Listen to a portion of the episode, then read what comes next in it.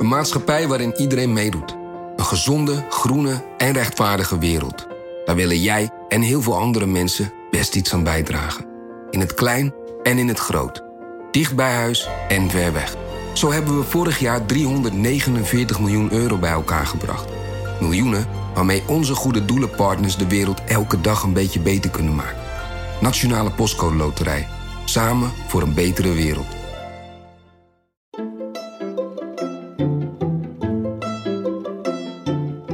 Welkom. Wij zijn Onbehaarde Apen. Dit is een podcast van NRC over wetenschap.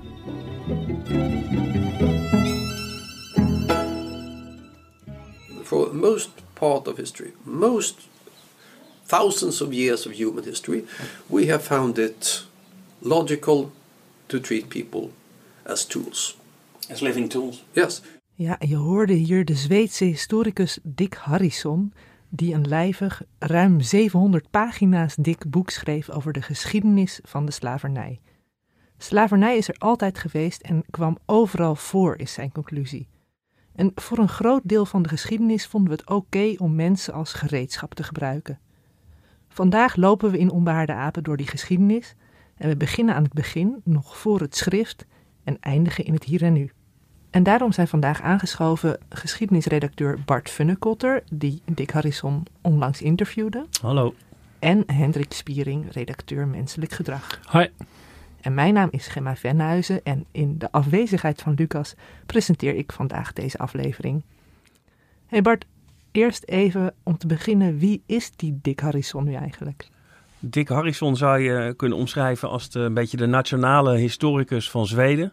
Hij is hoofdredacteur van een 9-delig werk waarin de hele geschiedenis van Zweden wordt beschreven. Hij heeft ook een televisieserie gemaakt over de geschiedenis van Zweden. Dus dat is zijn ene punt van aandacht in zijn onderzoekswerk. En het andere veld waarin hij actief is, is de geschiedenis van de slavernij. Daar heeft hij uitgebreid onderzoek naar gedaan. En het aardige was, ik heb een paar jaar geleden van hem een boek over de Dertigjarige Oorlog besproken, wat ik een heel erg goed boek vond. 5 ballen volgens mij. Ja, ik vond het echt een heel goed boek. En ik heb eerder dit jaar had ik wat geschreven over de slavernij en ik wilde daar wat breder over gaan lezen. Dus ik wilde eigenlijk een soort van wereldgeschiedenis van de slavernij gaan lezen.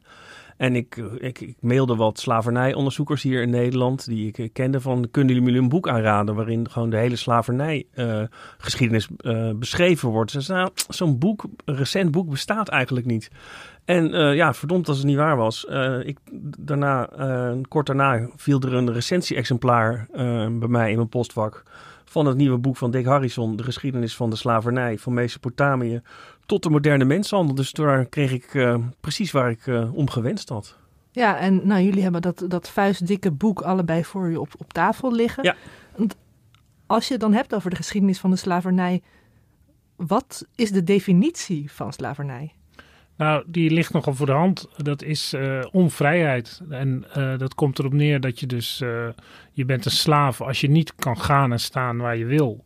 En dat je dus niet betaald wordt voor je werk of anderszins vergoed. En dat het ook in feite geen einde aan komt. Dus een gevangene, dat is geen slaaf. Want die wordt gestraft voor iets. Er zit dus ook een grijs gebied. Want er werden ook vroeger in allerlei rechtssystemen, weet je, als je iets misdaan had, kon je ook als slaaf worden verkocht. Dat was dan je straf. Ja, en in die definitie zie je ook eigenlijk al, dat is niet per se aan een bepaalde tijd of een plaats gebonden. Nee, en er is natuurlijk een groot grijs gebied, want Bart zei al dat het tot en met de moderne mensenhandel gaat. Ja, dat als je dus iemand zo in je macht hebt, dat die bijvoorbeeld als seksslaaf of anderszins voor je werkt, dat hij geen kant op kan, dan kan je dat wel slavernij noemen. En Bart, na het interview met Harrison schreef jij op Twitter, soms heb je een gesprek dat je beeld over een bepaald onderwerp flink bijstelt. Dit was voor mij zo'n interview over het eeuwige kwaad van de slavernij. En wat was voor jou de grootste eye-opener in dat gesprek? Het waren er eigenlijk 2. Ten eerste dat de 19e eeuw qua aantallen slaven voor het continent Afrika de meest rampzalige eeuw uit de geschiedenis was. Er zijn toen iets van 20 miljoen mensen in 80 jaar afgevoerd. En dat was in de 19e eeuw, was dus de eeuw waarin het Westen, zal ik maar even zeggen, samenvatten, eerst de slavenhandel en daarna de slavernij afschafte. Dus terwijl dat aan de gang was, maakte Afrika, en dan met name Oost-Afrika, de meest rampzalige eeuw uit de geschiedenis door. Dus dat was voor mij een eye-opener, omdat je toch als Nederlander heel erg gefixeerd bent op die transatlantische slavernij. En ten tweede, wat ik heel interessant vond, is het idee van de plantage, de Latifundia, de Romeinse plantage. Dus het idee dat je landbouw bedrijft op een enorm complex met heel veel slaven. Dat ontstond in de Romeinse tijd. Dat overleefde toen, nadat het Romeinse Rijk ten onder was gegaan, in de middeleeuwen, in onze middeleeuwen, in de islamitische wereld.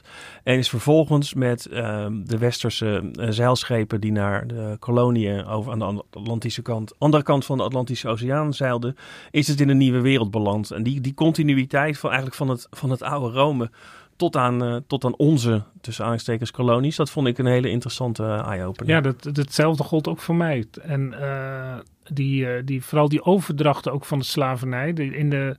In de geschiedschrijving van de middeleeuwen heb je dan altijd de translatio imperii, de overdracht van het keizerschap. Ja. Hè, dus van de Romeinen naar de Carolingers enzovoort, tot het op een gegeven moment bij Napoleon eindigt.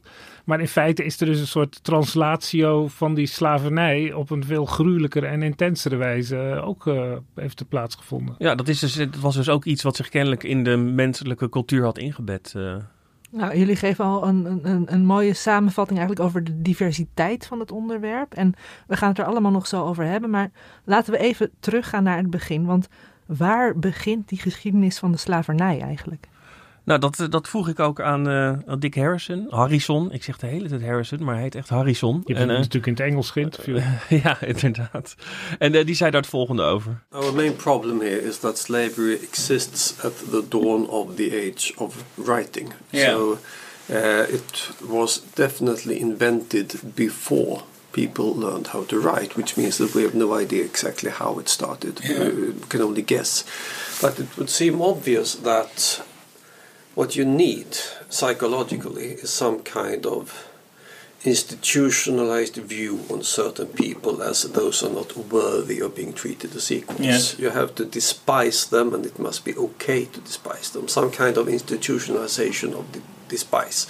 Minachting, dat is volgens hem een van de centrale ingrediënten. Dan. Ja, als je dat zou ik maar zeggen, dat is de centrale psychologische ingrediënt, zo je wil. Inderdaad, minachting voor een ander mens.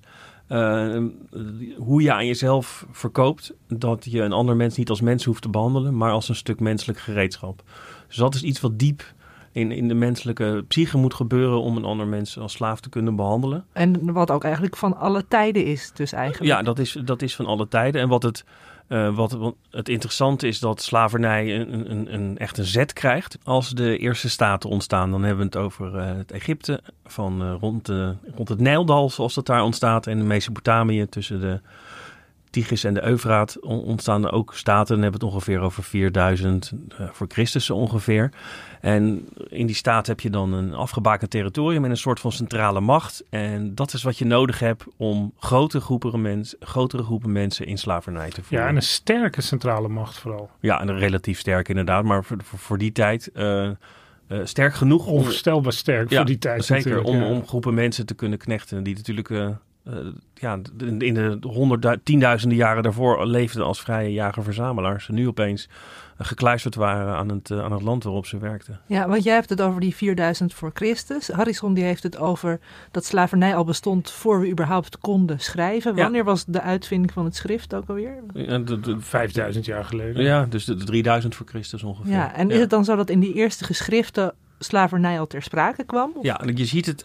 Het aardige is dat de Egyptische hiërogliefen waren eerst een schrift dat geheel op pictogrammen was. Dus dat eigenlijk alleen uit plaatjes bestond. Dus voordat bepaalde tekenen ook woorden werden of lettergrepen. En je ziet dat op die pictogrammen dat er al plaatjes van slaven waren. Dus voordat het schrift zich zover verder ontwikkeld had, waren er al plaatjes van slaven. En dus we hebben het inderdaad over 3000 voor Christus. Hoe zagen die plaatjes eruit? Ja, dat waren... In Egypte werd je altijd geknecht door de koning. Dus dan stond je met je... Oh, ik buig nu voor de luisteraars met mijn kin naar mijn borst. Maar dan stond je inderdaad met je kin op je borst. En dan werd je door de farao, de koning, werd je met een soort van knuppel op je achterhoofd geslagen. Dus niet tot ridder geslagen, nee, maar tot slaaf geslagen. Inderdaad, je was dan verslagen ook. En dan werd je dus een slaaf. En hoe zagen die allereerste vormen van slavernij eruit? Ja, maar als wij nu aan slavernij denken door onze eigen geschiedenis, dan denken we aan enorme plantages of weet ik veel mijnen waarin mensen onder mensonterende omstandigheden aan het werk zijn. Maar de oorspronkelijke slavernij was vooral kleinschalige huisslavernij. Dat waren mensen dus die hadden dan een soort van 1 of 2 huisslaven en een vrouw voor in de keuken en het huishouden zal ik maar zeggen en nog iemand anders die de tuin deed of mee ging jagen. En er was af en toe wel sprake van een iets grotere landbouwachtige slavernij, maar de belangrijkste vorm van slavernij eigenlijk tot goed in de middeleeuwen was huisslavernij. Dus gewoon een onbetaalde, onvrije knecht. En je had het net al ook over dat letterlijk verslagen, hè? Want hoe werden die slaven tot slaaf? Was er altijd machtsstrijd aan gekoppeld? Of? Ja, als je iemand in slavernij wil houden, moet er sprake zijn van een machtsverschil. Want anders loopt die persoon die tot slaaf is gebombardeerd, die loopt weg. Dus die minachting waar Harrison het over had, die moet altijd gekoppeld worden met een machtsverschil. Machtsuitoefening. En dat zie je ook, want hoe kon je in slavernij geraken vroeger? Dat was of als je een oorlog verloor, dan werd je als krijgsgevangene afgevoerd. En misschien de stadstaat waarvoor je vocht, werden ook al vrouwen en kinderen in slavernij gevoerd. Of het was als het economisch niet goed met je ging, als je schulden had, zoveel schulden dat je die niet meer kon betalen.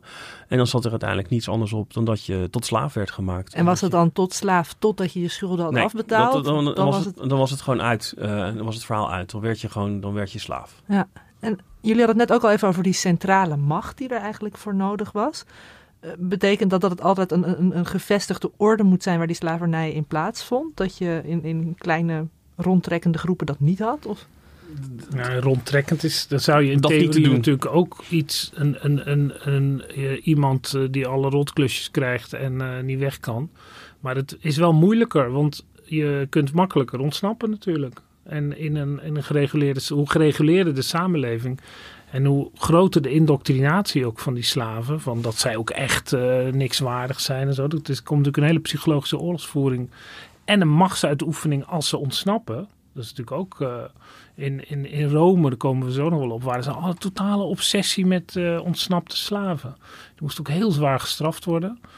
En ja, daar heb je wel macht voor nodig. Als je dat allemaal in je eentje moet oplossen, dan lukt dat nooit natuurlijk. Ja, en een soort omheining of een soort plek waaruit ze kunnen ontsnappen. Ja, van dit is mijn land en daar hou ik jou als slaaf. En als je eruit ontsnapt, heb ik de macht niet meer over je. Dick Harrison vertelde mij ook dat als je nou kijkt naar wat voor volkeren hebben er nou relatief weinig slaven gehad, dan zijn dat bijvoorbeeld volkeren als de Roma. Dus die altijd rondtrokken en niet echt een centraal gezag kennen. Dus die hadden dus en dat centrale gezag niet en dat afgebakende territorium niet. En kennelijk leidt dat ertoe dat je relatief minder slaven hebt. Ja, goed, die eerste slavernij die was nog vrij klein, maar vervolgens komen de Romeinen. Ja, dat klopt. Onder de Romeinen vond er een enorme schaalvergroting van het slavernijproces plaats. Hoe zag dat eruit? Ja, dat kwam gewoon door het eenvoudige feit dat de Romeinen enorm succesvolle veldtochten ondernamen. En het hele gebied rondom de Middellandse Zee wisten te veroveren. En elke keer als ze een gebied veroverden, iedereen die ze niet over de kling joegen, die voeren ze af in slavernij. Dus toen kwam er een stroom van miljoenen mensen kwam er op gang. Die in slavernij gevoerd konden worden. Ja, en de ironie is dat er was juist extra behoefte aan slaven in de landbouw. Omdat wie waren de soldaten, zeker in de Middenrepubliek, dus niet op het einde, maar 200 voor Christus, toen die grote veroveringen van Rome echt op gang kwamen. Wie waren de soldaten in de legioenen? De boeren. Maar die moesten op al die eindeloze campagnes. En die boerderijen raakten vervallen en die werden ingepikt door machtige mannen. En die hadden mensen nodig om op dat land te werken. De boeren werden soldaten en vervolgens was er een niche. De krijgsgevangenen werden de boeren, dus het was niet zo dat de krijgsgevangenen vervolgens de soldaten werden. En dat de boeren konden blijven. Ja, dan zou je een cirkel hebben, ja. Nee, want dat was het verhaal ook. Dat valt een beetje buiten het onderwerp van deze podcast. Maar omdat die Romeinse boerensoldaten op een gegeven moment geen boerderij meer hadden om naar terug te keren, kreeg je een heel verbitterd stedelijk pauperproletariaat. Omdat niemand meer boer kon zijn. Omdat al die gigantische boerderijen gewoon gerund werden met een slavenbevolking. Dit is dus in in 1 minuut tijd de ellende van de Romeinse Republiek samengevat. Klopt, en de landbouwcrisis die erbij hoort. Maar goed, het gevolg was dus dat er behoefte was aan slaven. En wat kwam er in grote mate op de markt? Slaven. En even voor de duidelijkheid, als we over de enorme aantallen hebben. Rond het jaar 0 woonden er 6 miljoen mensen op in Italië, waarvan 2 miljoen slaven. Dus 1/3 was slaaf. Dus dat zijn echt, dat is bizar, dat zijn echt enorme aantallen. Maar ja, je had in de Athene had je ook al dergelijke verhoudingen. Maar dat was denk ik wel een uitzondering. Ja, en natuurlijk op een veel kleinere schaal. Ja, dan ging het niet om miljoenen, maar om duizenden. Maar mensen. Kwam er dan niet een omkering van de macht op zeker moment? Ik bedoel, als je 1/3 van je bevolking uit slaven bestaat. Nou ja, dat zijn toch allemaal sterke, krachtige mensen, denk ik, over het algemeen. Ik bedoel, kwamen er geen opstanden? Nou, daar zegt Harrison in zijn gesprek met mij het volgende over. And especially in Sicily, the Romans had huge problems keeping the plantation system intact because they couldn't really have so many military structures, so many policemen, we would say, to keep control of the slaves. The ancient societies didn't have the technological or the political or the military apparatus to keep this kind of slavery going. Nee, en het is interessant dat Harrison dus over Sicilië spreekt, omdat dat was een net veroverd gebied in de 2e eeuw voor Christus op de Carthagers. En het is niet zo vaak dat je het zo mooi in volgorde ziet, want je ziet dan dat ze dat dan gelijk met die nieuwe uitvinding van die Latifundia, die grootschalige landbouwbedrijven, gaan volzetten. En wie laat ze daar dan werken? De krijgsgevangenen. Maar ja.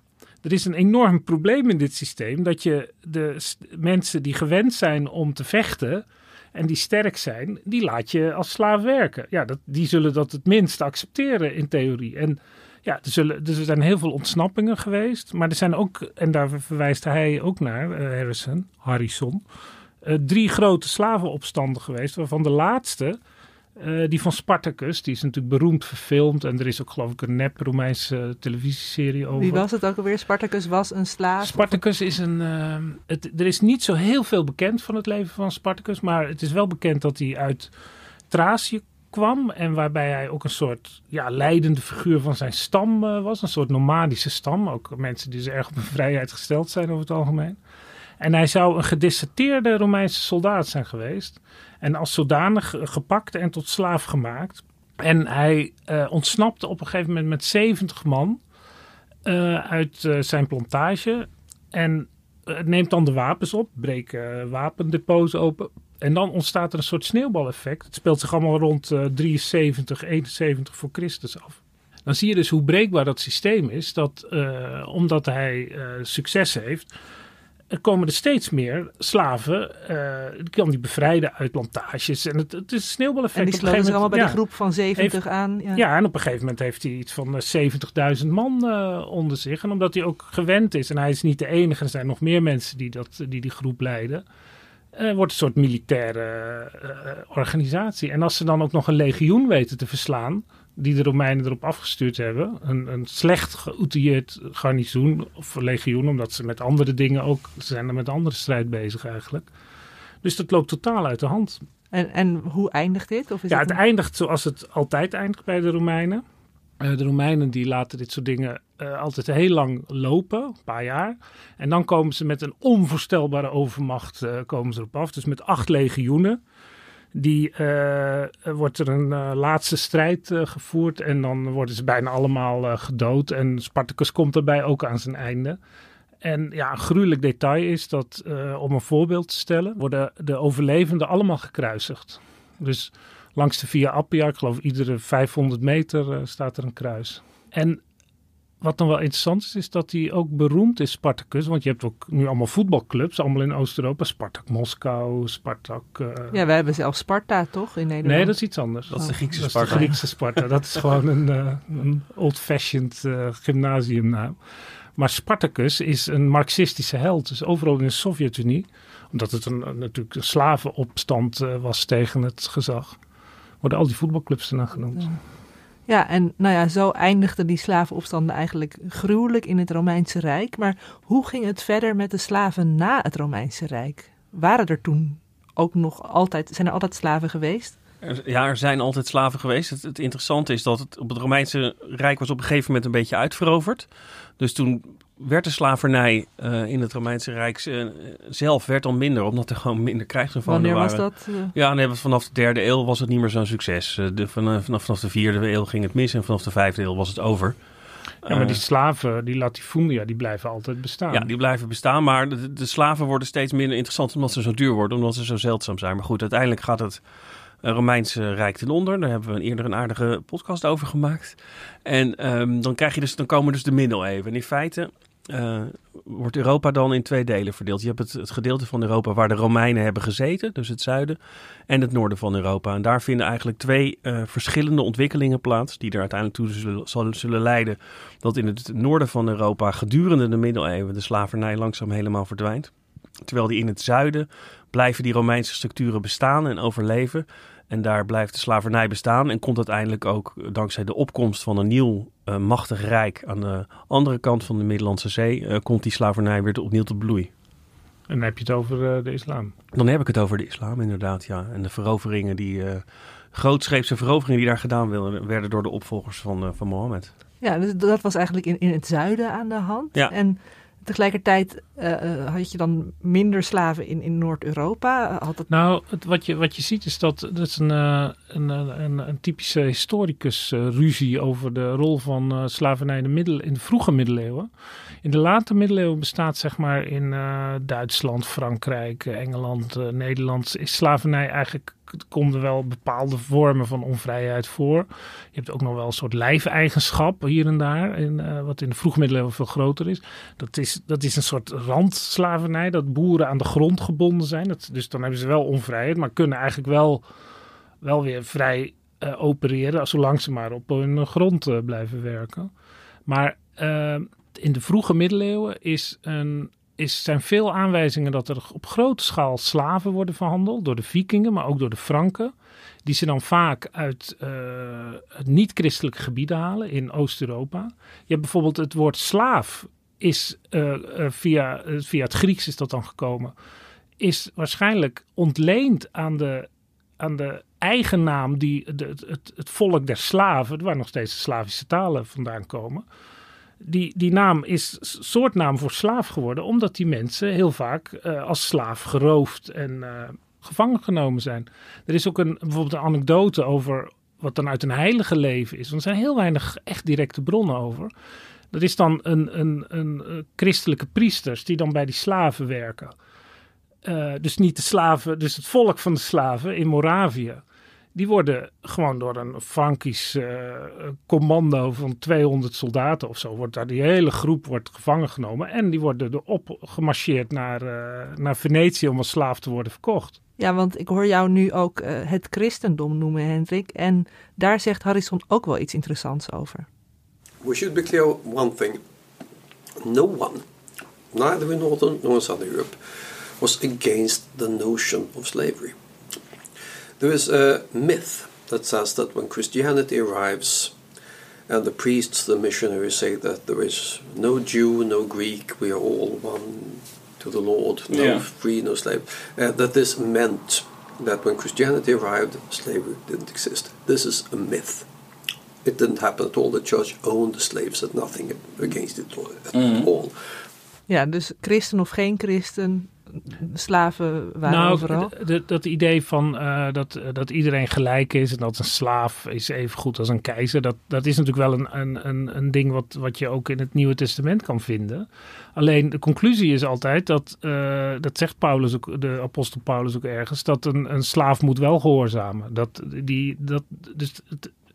Er zit iets in het christendom waardoor iedereen gelijk is, maar in de praktijk maakt het niet uit. En ik snap ook wel waar die mythe vandaan komt, dat het christendom heel erg tegen slavernij is. Omdat in de vroege middeleeuwen doet de kerk en ook de keizer vreselijk zijn best om ervoor te zorgen, niet dat slavernij wordt afgeschaft, maar dat christenen geen christenen als slaven hebben. Dus dat ze alleen maar heidenen als slaaf mogen gebruiken. Of dat er wordt geloof ik iedere 20 jaar tussen de keizer, de Frankische keizer en Venetië, wat dan onder Byzantium valt, een soort contract gesloten dat ze wel in slaven mogen handelen, Venetië, die dus allemaal uit het Frankische Rijk worden aangevoerd. maar dat het niet christenen mogen zijn. Nee, maar dan zie je eigenlijk ook weer die minachting, hè? Dat dan niet christenen als minderwaardig misschien worden gezien. Nee, absoluut worden die als minderwaardig gezien, ja. Maar in de moslimwereld was hetzelfde. Moslims mogen ook andere moslims niet als slaven houden. En het is ook niet voor niks dat dat contract met Venetië elke 20 jaar opnieuw moest worden opgesteld. Want in de praktijk, die was natuurlijk weer barstig. En hielden christenen andere christenen wel als slaven en moslims andere moslims ook. Ja, want we hebben het nu eigenlijk al over die hele internationale contacten in de slavenhandel. Hendrik, jij noemde net ook al eventjes die Vikingen en... Daar was eigenlijk net zoveel, of daar was net zo goed slavenhandel. Ja, nee, er was ook de Vikingen die overvielen natuurlijk allerlei gebieden, ook veel in Ierland. En die mensen werden als slaaf. Er was een gestage stroom van slaven uit Ierland die naar Scandinavië of verder werden verhandeld. Zij deden ook, net als de Franken, veel aan slavenjacht in de Slavische gebieden. En via de rivieren in Rusland gingen ze dan op een directe lijn naar de islamitische gebieden. En er was wel wat slavengebruik, als ik het zo mag zeggen, in Europa. Maar heel veel werd geëxporteerd naar het kalifaat in die tijd. Want daar had je, wat Bart al zei, die grote landbouwplantages waar veel slaven moesten werken. Of tot slaaf gemaakt, dat kan je ook zeggen natuurlijk. En er is een belangrijke historicus, McCormick, die al 15 jaar geleden heeft berekend, gewoon op grond van scheepvaartbewegingen, op grond van import uit het islamitische gebied van zijde en specerijen. Ja, hoe werd dat betaald? Wat kon Europa bieden om al die luxe goederen uit het oosten te halen? Dat was eigenlijk alleen maar slaven. En als je nou al die anekdotes bij elkaar optelt over slavenhandel die overal opduiken, dan is dat de enige conclusie. Wat voor aantallen daar dan bij horen is moeilijker te zeggen. Ja, dat is heel moeilijk te zeggen inderdaad. Wat misschien wel aardig is om nog even op te merken, dat er is in Zweden een enorme schat gevonden van 90.000 Arabische munten. De Vikingen kenden geen geldeconomie, maar ze waren wel dol op zilver. Dus die 90.000 munten, de Arabische munten, die hebben ze dus in de grond gestopt om te bewaren voor als ze ooit nodig hadden. Maar ja, hoe kwamen de Vikingen inderdaad aan die 90.000 Arabische zilveren munten? Dat kwam op één manier, de slaven die ze verkochten inderdaad, via havens als Genua en Venetië aan het kalifaat. Want slavernij heeft constant, het is een vraag en een aanbod gestuurd fenomeen. Als je heel veel krijgsgevangenen maakt, dan wil je die kwijt. Dan is het een soort van aanbod gestuurd fenomeen. Maar je hebt ook een sterke vraag nodig. En die sterke vraag was eerst het Romeinse Rijk. En werd daarna het kalifaat. En de op verschillende staten die daaruit ontstonden toen het kalifaat uit elkaar viel. Je hebt dus een soort van grote macht nodig die honger heeft die heel erg veel honger heeft in goedkope arbeidskrachten. En dat was dus in onze middeleeuwen was dat het Midden-Oosten van de islam. Ja, want dat vind ik ook zo interessant van Harrison, dat hij zeg maar het geweinig voorkomen van slavernij in het noorden van Europa eigenlijk verklaart uit de zwakheid van de middeleeuwse koninkrijken die daar ook in de latere middeleeuwen ontstaan. Dus dat is inderdaad weer het gebrek aan een militair sterk centrale macht. Waardoor je dus niet in staat bent om grote groepen mensen op die manier te knechten. Want er was toch ook een grote opstand in Irak in de 9e eeuw? Ja, klopt. Want de moslims hebben het ook geprobeerd dus om die grote plantages aan de gang te krijgen. En daar zaten ze eigenlijk met hetzelfde probleem als de Romeinen. Als je een heleboel krijgsgevangenen bij elkaar op één plek stopt, dan zullen ze altijd hun best doen om in opstand te komen of om weg te lopen. En eigenlijk heb je buskruid nodig, als je dus geweren, als je echt zulke grote groepen onvrije mensen op een plek wil houden. Ja, en aan het eind van de middeleeuwen kwam die buskruid er, waren er ook andere technologische ontwikkelingen die leidden tot een hele nieuwe fase in de geschiedenis van de slavernij. Ja, want buskruid kwam er, maar geleidelijk werd ook de zeevaart steeds belangrijker natuurlijk. En was er steeds meer transatlantische handel. En daar denken we toch vaak aan als het over slavernij gaat. Daar hebben we het vaak over. Dat is onze slavernij. Ja, we komen nu op het bekende stukje eigenlijk. Ja, dit is het stuk wat we, als wij het over slavernij hebben in het Westen, dan hebben we het hierover. Ja, maar nog even, hoe begon dat? Nou, het begon ermee dat de Portugezen de kust van West-Afrika gingen verkennen. Op zoek naar dingen waarin ze geïnteresseerd waren. Dat was voornamelijk goud. En toen ontmoetten ze daar dus lokale heersers. En die wilden op een bepaalde manier betaald worden. En daar zegt Harrison het volgende over tegen mij. Portuguese were not interested in slavery in the beginning. They were interested in gold. They wanted to become rich quick, not the long hard way by making someone work for it. They wanted the gold immediately. And they knew that in tropical Africa, specifically what we would call the Republic of Ghana, had gold mines, so how to get to them. Unfortunately, there were lots of African kings who realized that people want gold, just as we do. So if you want the gold, you have to pay for it in slaves, because slaves are working in the mines and we need the slaves. So the Portuguese had to find a way to getting slaves to the African kings who could supply them with gold. They had to learn this commercial technology. Je hoort hem dus zeggen hier dat inderdaad dat de Portugezen begonnen. Die waren vooral op zoek naar goud. En toen kwamen ze aan de kust. En toen bleek dat er in slaven betaald moest worden. Want er was in Afrika al eeuwenlang een heel goed ontwikkelde slavenhandelmaatschappij aan de gang gehouden met interne handel. Maar ook door de vraag vanuit de moslimwereld. Ja, vanuit Noord-Afrika. Ja, vanuit Noord-Afrika. Er zijn in de hele geschiedenis van de slavernij waarschijnlijk 12 tot 13 miljoen zwarte Afrikanen door de Sahara naar het noorden gevoerd, naar de moslim-Middellandse zeekust, waar ze als slaaf zijn gehouden. Dus er was al een goed ontwikkeld slavernijsysteem in Afrika. En daar legden dus de Portugezen aan. En die kwamen erachter dat ze zelf ook slaven konden regelen om aan goud te komen. Ja, en na die Portugezen ging iedereen meedoen. Nou, toen kwamen ze de Portugezen op een gegeven moment op het idee van... ja, wacht eens even, wat we ook kunnen doen. We hebben allemaal stukjes land ontdekt aan de andere kant van de Atlantische Oceaan. En dat is daar al hartstikke leeg, want de plaatselijke bevolking is allemaal doodgegaan aan de Europese besmettingsziekte. Dus we hebben niemand die daar voor ons het vuile werk kan doen. Weet je wat, we varen met die Afrikaanse slaven naar de andere kant van de Atlantische Oceaan om daar onze plantages te bemannen. En daar konden ze dus dingen als suiker, wat razend populair was in Europa, gaan verbouwen met behulp van slavenarbeid. Ja, en toen dat duidelijk werd dat daar veel geld mee te verdienen was, toen waren de andere belangrijke Europese machten er ook als de kippen bij om een graantje mee te pikken van deze handel. Dus vanuit Afrika gingen de slavenschepen naar Amerika. Ja. En vanuit Amerika gingen de schepen met koopwaar weer naar Europa. Ja, nou, dus niet met koopwaar, maar met suiker. Dingen als suiker, tabak inderdaad. Dus daar ontstond de bekende driehoekshandel. Hè. Vanuit Europa vertrokken handelaren naar Afrika met dingen waar men daar geïnteresseerd was. Dat was op een gegeven moment vooral vuurwapens. En dergelijke. Dan werd er betaald met slaven. Die slaven werden naar de andere kant van de Atlantische Oceaan gebracht, te werk gesteld op plantages. En de producten van die plantages werden weer naar Europa verscheept. En zo werd er over de rug van die slaven door sommige mensen heel veel geld verdiend. Ja, en in de Verenigde Staten, je zei net al van, nou ja, de lokale bevolking was natuurlijk grotendeels weggevaagd door infectieziektes. Ja.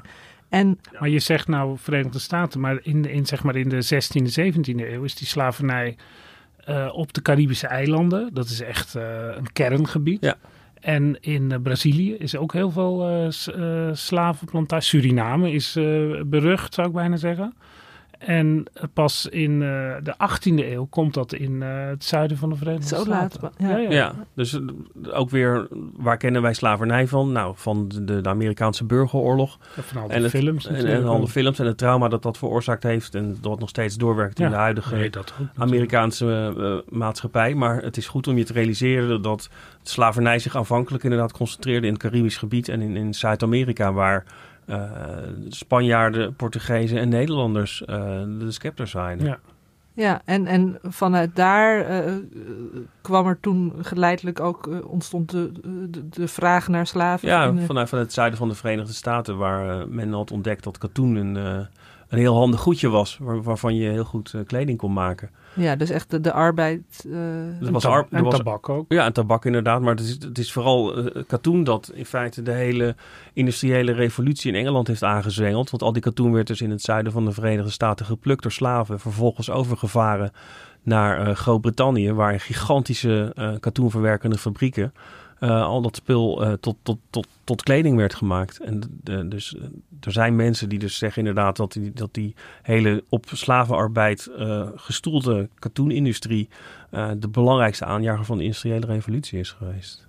Ja, en tegelijkertijd die slavernij die gaat door. De vraag naar arbeidskrachten neemt toe. Maar hoe ging het met de afschaffing van de slavernij? Ja, dat is eigenlijk wel een buitengewoon interessant verschijnsel. Want uit alles wat we tot nu toe hebben besproken, blijkt dat slavernij als een gegeven werd beschouwd. Als je slaaf was, dan had je enorm pech. Dat snapte iedereen ook wel. Maar ja, zo was het nou eenmaal. En wat je dus ziet is dat er vooral in Engeland in de 18e eeuw komt een raar mengsel van ideeën en economische krachten op gang, waardoor eigenlijk voor het eerst in de geschiedenis slavernij as such wordt afgewezen. En daar speelt natuurlijk verlichtingsideeën over de gelijkheid van mensen. Mensenrechten worden in die tijd natuurlijk ook bedacht met de Franse Revolutie. Dat speelt natuurlijk een enorme rol, maar er is meer aan de hand.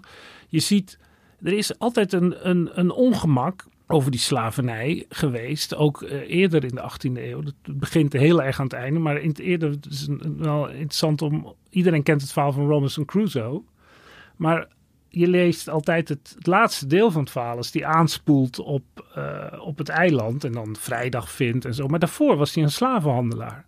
En als je het originele boek leest uit 1719, dan dat is eigenlijk één grote... voor moderne ogen vrij vervelende lamentatie over dat hij daar toch wel moeite mee heeft. Maar hij doet er eigenlijk niks aan. Het is zelfs zo dat hij al eerder een keer gevangen wordt gezet als slaaf op een islamitisch galeischip. En dan ontsnapt hij met de medeslaaf, maar dat is dan een zwarte man volgens mij, als ik het me goed herinner. En die verkoopt hij dan gewoon daarna.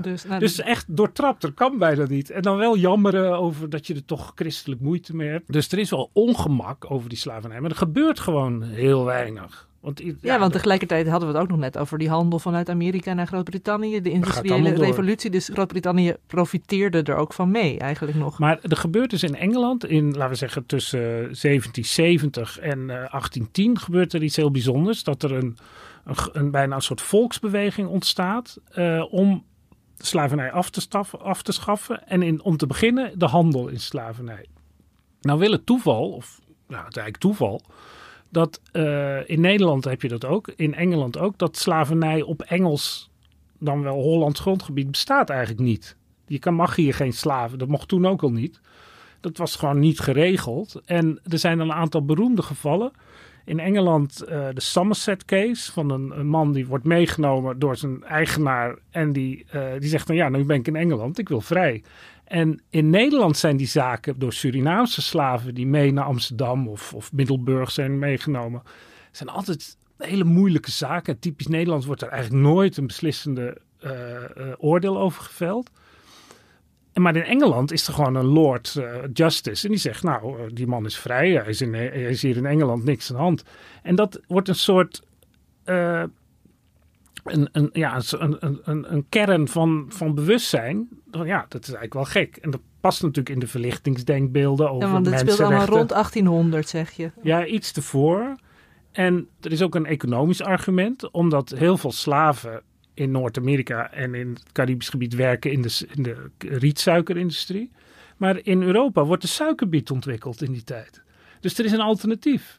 En slaven leveren gewoon tijdelijk door allerlei economische crisis ook niet zoveel op. Dus er ontstaat een toevallige bijna mechanisme waardoor in 18... Moet ik even kijken wanneer het precies is. In 1807 wordt in Groot-Brittannië de handel in slavernij verboden. En langzaam doen andere landen er ook aan mee. Frankrijk komt in 1814, Amerika, Nederland doet ook mee. Doet ook niet aan slavenhandel meer. Ja, maar dat is echt de handel op zich. Maar... Ja, dus nog niet de afschaffing van de slavernij. Nee, maar dat betekent dus dat er in Zuidelijk Afrika wordt de Africa Squadron gezet. Dat zijn iets van volgens mij een stuk of 20 schepen die langs de kust van Afrika slavernijschepen proberen aan te houden en die slavenhandel. Dus er wordt echt actief bestreden. Ja, de Britten die gaan van de belangrijkste slavenhandelaren van het eind van de slavernij, draaien ze in één keer helemaal om en worden ze de belangrijkste bestrijders van de slavernij en slavenhandel. En ze gaan dus met geweld, met het wapen en het scheepskanon in de hand, gaan ze hun nieuwe moraal opleggen en proberen ze op te leggen aan de rest van de wereld. Dus ze proberen dus overal, desnoods met geweld, de slavenhandel en later de slavernij af te schaffen. Dus dat is toch wel, kijk, de Engelsen in de 19e eeuw zijn niet het sympathiekste figuren over het algemeen, maar dit is dan maar toch ze wel krijgen wel, want trekking. Krijgen ze dat echt voor elkaar, die afschaffing van de slavernij ook? Nou, die afschaffing van de slavernij is dan een proces wat dan daarna langzaam gebeurt. Ze schaffen het zelf af. Maar niet voor India, want dan blijft het dan bestaan. Dat is natuurlijk weer een beetje hypocriet. Schaffen ze het volgens mij in 1830 ook af. En zo, de loop van de 19e eeuw, Amerika en Nederland, of de Verenigde Staten en Nederland doen het geloof ik in 1863. Ivoorkust is volgens mij de laatste. Dat is 1928. Dan wordt het afgeschaft. Maar voor wat de westerse landen betreft, die zijn zo rond 1860 is de slavernij officieel afgeschaft.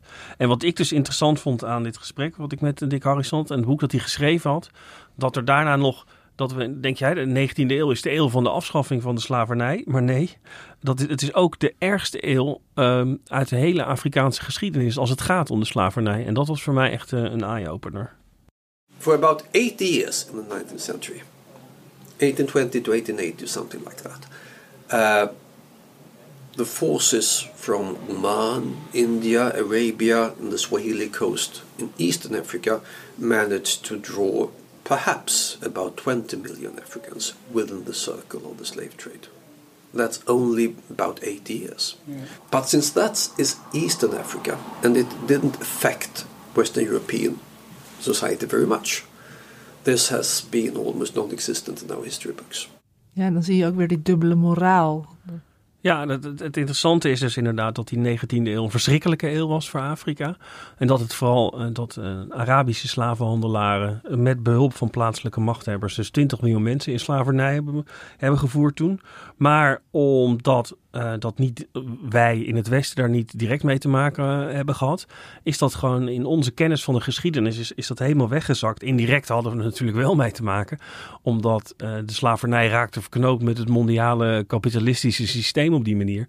En die ivoor die kwam uiteindelijk ook gewoon in Europa terecht natuurlijk, maar daar konden wij verder onze handen in onschuld wassen.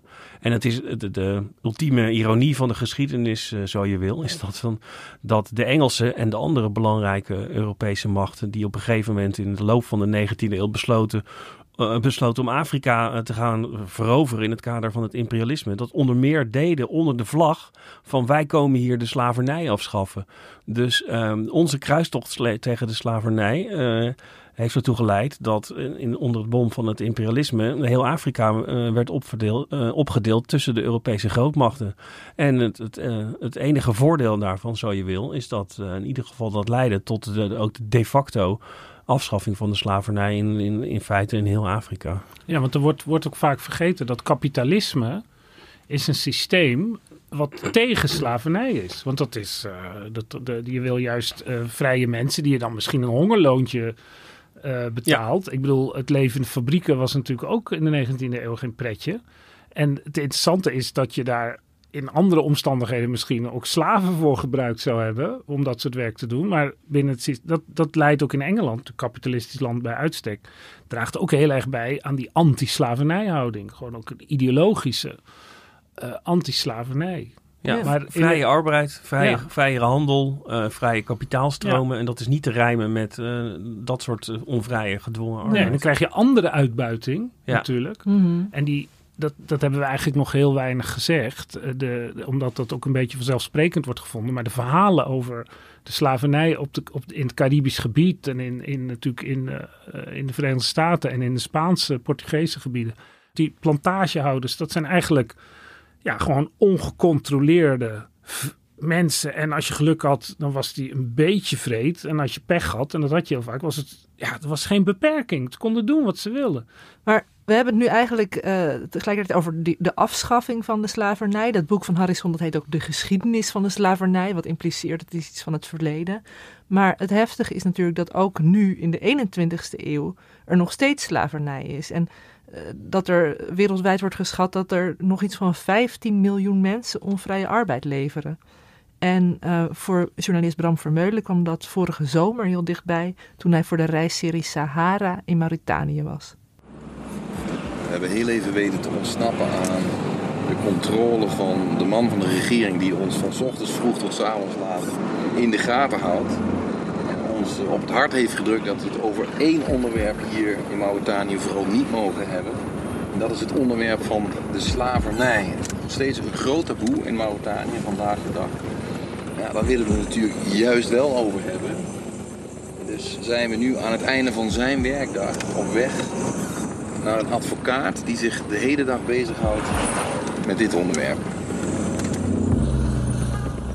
Ja, Bart Harrison zei in dat interview met jou ook eigenlijk, wat het in het begin al even over die macht en die minachting. En dat lijkt ingebakken in de mensen eigenlijk. Ja. Dus daarmee impliceerde hij eigenlijk al van slavenhandel en slavernij zijn van alle tijden. Hoe kijk jij daar tegenaan? Ik bedoel, gaat dit ooit ophouden? Nou, ik denk zolang er minachting is en machtsverschillen zal er een vorm van slavernij blijven. Het interessante aan het gesprek wat ik met Harrison had is dat hij de hele tijd heel rustig zijn verhaal deed. En dat hij maar één keer boos werd. En dat was toen hij het had over moderne slavernij. Want hij zei, als het gaat om verwerking van het westerse slavernijverleden, daar praat iedereen inmiddels over mee en ook op vol volume. Dus dat zit wel goed. Maar wie zijn de pleitbezorgers voor die mensen die nu in slavernij leven? Die hebben geen opiniemakers die voor hen in het krijt treden. Die leven onder verschrikkelijke omstandigheden. En het heilige vuur dat er leefde in het Westen, en dat is ongetwijfeld ook een stuk cynisme. En een andere vorm van machtshonger geweest. Maar het heilige vuur dat leefde in het Westen van we willen de slavernij afschaffen. Dat heilige vuur is wel gedoofd. En we houden nu onze vingers voor onze ogen als we gedwongen worden om na te denken van hé, waar komt die gouden ring eigenlijk vandaan? Waar komt de diamant aan mijn vinger vandaan? Dus de slavernij bestaat nog steeds. En hij houdt min of meer een pleidooi dat we misschien iets minder gefocust, dat is op zich wel curieus voor een historicus, maar ons iets minder zouden moeten focussen op het verleden. Wel de lessen die we daaruit kunnen leren over hoe de mens in elkaar zit. En dat we daardoor gesterkt ons ook te weerstellen tegen moderne slavernij. En ik denk dat dat wel een lofwaardig streven zou zijn. Want ik denk dat het wat dat betreft nog echt niet goed gaat op dit moment op de wereld. Nee, want het interessante is dat in Mauritanië wordt er dus een beetje bedekt. Dus het wordt geen slavernij genoemd. Want op een gegeven moment komt Bram ook in zo'n huis terecht. En dan, ja, wie bezorgt die thee eigenlijk? Ja, dat is een familielid, wordt er dan gezegd. Maar dat blijkt dan dus gewoon een slaaf te zijn die daar gewoon haar hele leven zonder betaling moet werken. En het wordt allemaal onzichtbaar gemaakt. Bijvoorbeeld, dat kan je ook wel slavernij noemen. Noord-Korea die exporteert werkers om in allerlei fabrieken en ik geloof zelfs ook in delen van de Europese Unie of om in Qatar dingen te bouwen. Ik weet niet precies waar het allemaal gebeurt. En ja, die krijgen niks betaald. Die worden gedwongen te werken. Dat zijn gewoon slaven. Maar dat heet dan Noord-Koreaanse gastarbeiders. Dus ja, zodra de vrijheid echt enorm beperkt wordt en mensen geen normale vergoeding voor hun werk krijgen, dan begint het toch wel verdomd op slavernij te lijken. Natuurlijk. Ja, dus onze blik niet sluiten voor het heden en nog beter misschien naar het verleden kijken om daaruit lessen te trekken. Dat is dan nog de meest hoopvolle conclusie van deze podcast.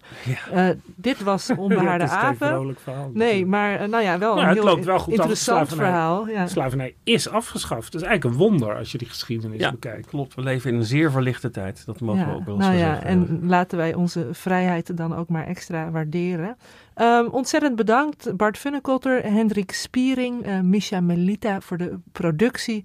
En natuurlijk Dick Harrison, als hij toevallig meeluistert vanuit Zweden. En ook nog een speciaal bedankje voor het Dudok Kwartet voor onze immer vrolijke tune. En u natuurlijk ook. Luisteraars, jullie allemaal bedankt voor het luisteren. Volgende week zijn we er weer. Zelfde tijd, zelfde plek. En voor wie ons zo lang niet kan missen, kan ons natuurlijk altijd op Twitter opzoeken. Of kan nog dat mooie interview van Bart met Dick Harrison eens nalezen in NRC. Tot volgende week.